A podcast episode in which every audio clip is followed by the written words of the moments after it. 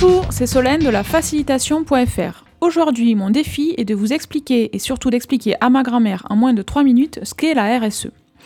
La RSE, c'est la responsabilité sociétale des entreprises. On dit aussi RSO, responsabilité sociétale des organisations. Ce qu'il faut retenir, c'est que c'est une démarche qui est volontaire et qui s'inscrit à moyen et long terme dans la stratégie d'une entreprise. Ça veut dire concrètement que l'entreprise va intégrer les enjeux du développement durable dans sa stratégie et qu'elle va s'appuyer sur un cadre de référence. Alors des cadres de référence, il en existe plein. Si on devait en retenir qu'un seul, je vous conseillerais la norme ISO 26000, norme internationale référence en termes de RSE. La norme ISO 26000 a une particularité, c'est qu'elle n'est pas certifiante et qu'elle propose des lignes directrices c'est-à-dire un guide pour vous aider à mettre en place cette démarche. Elle est organisée principalement autour de sept questions centrales, que sont la gouvernance, tout ce qui est lié à la communauté et au développement local, les droits de l'homme, les relations et conditions de travail, l'environnement, la loyauté des pratiques et les questions relatives aux consommateurs.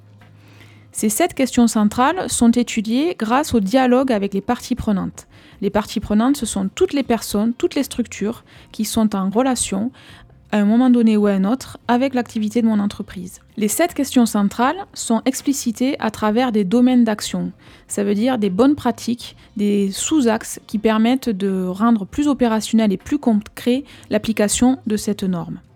Alors comment mettre en place une démarche RSE Si on devait synthétiser, il y aurait quatre étapes. La première étape, c'est de faire un diagnostic au prisme donc des sept questions centrales pour collecter les attentes de nos parties prenantes. La deuxième étape, ça serait de définir une stratégie et un plan d'action, toujours dans une démarche d'amélioration continue. Ensuite, troisième étape, nous poserions des indicateurs clés de performance, les fameux KPI. Ça permet tout simplement d'avoir des instruments de mesure, aussi bien quantitatifs que qualitatifs, pour s'assurer que ce qu'on met en place porte ses fruits et éventuellement comment on peut réajuster par rapport à nos objectifs. Et enfin, dernière étape, c'est tout ce qui est lié à la communication. Comment je valorise les actions que j'ai pu mettre en place. Et là, il faut bien faire attention à rendre crédibles nos actions, nos résultats, et surtout rester dans une démarche transparente et d'humilité. Alors pourquoi mettre en place une démarche RSE Quel est l'intérêt pour mon entreprise de se lancer dans une telle démarche? Il y a plein de raisons, plus pertinentes les unes que les autres. Ce qu'il faut retenir, c'est que c'est soit pour saisir des opportunités, soit pour minimiser les risques. Alors je peux vous donner quelques exemples, mais la liste est bien entendu non exhaustive.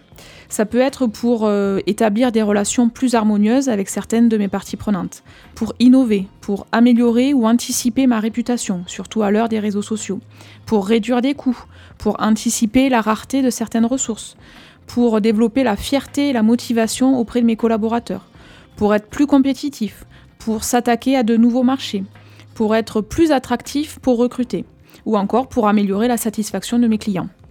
Voilà, c'est tout pour aujourd'hui. J'espère que ça vous a plu. N'hésitez pas à nous poser des questions ou à laisser un commentaire en dessous de ce podcast. Et je vous dis à bientôt sur nos réseaux.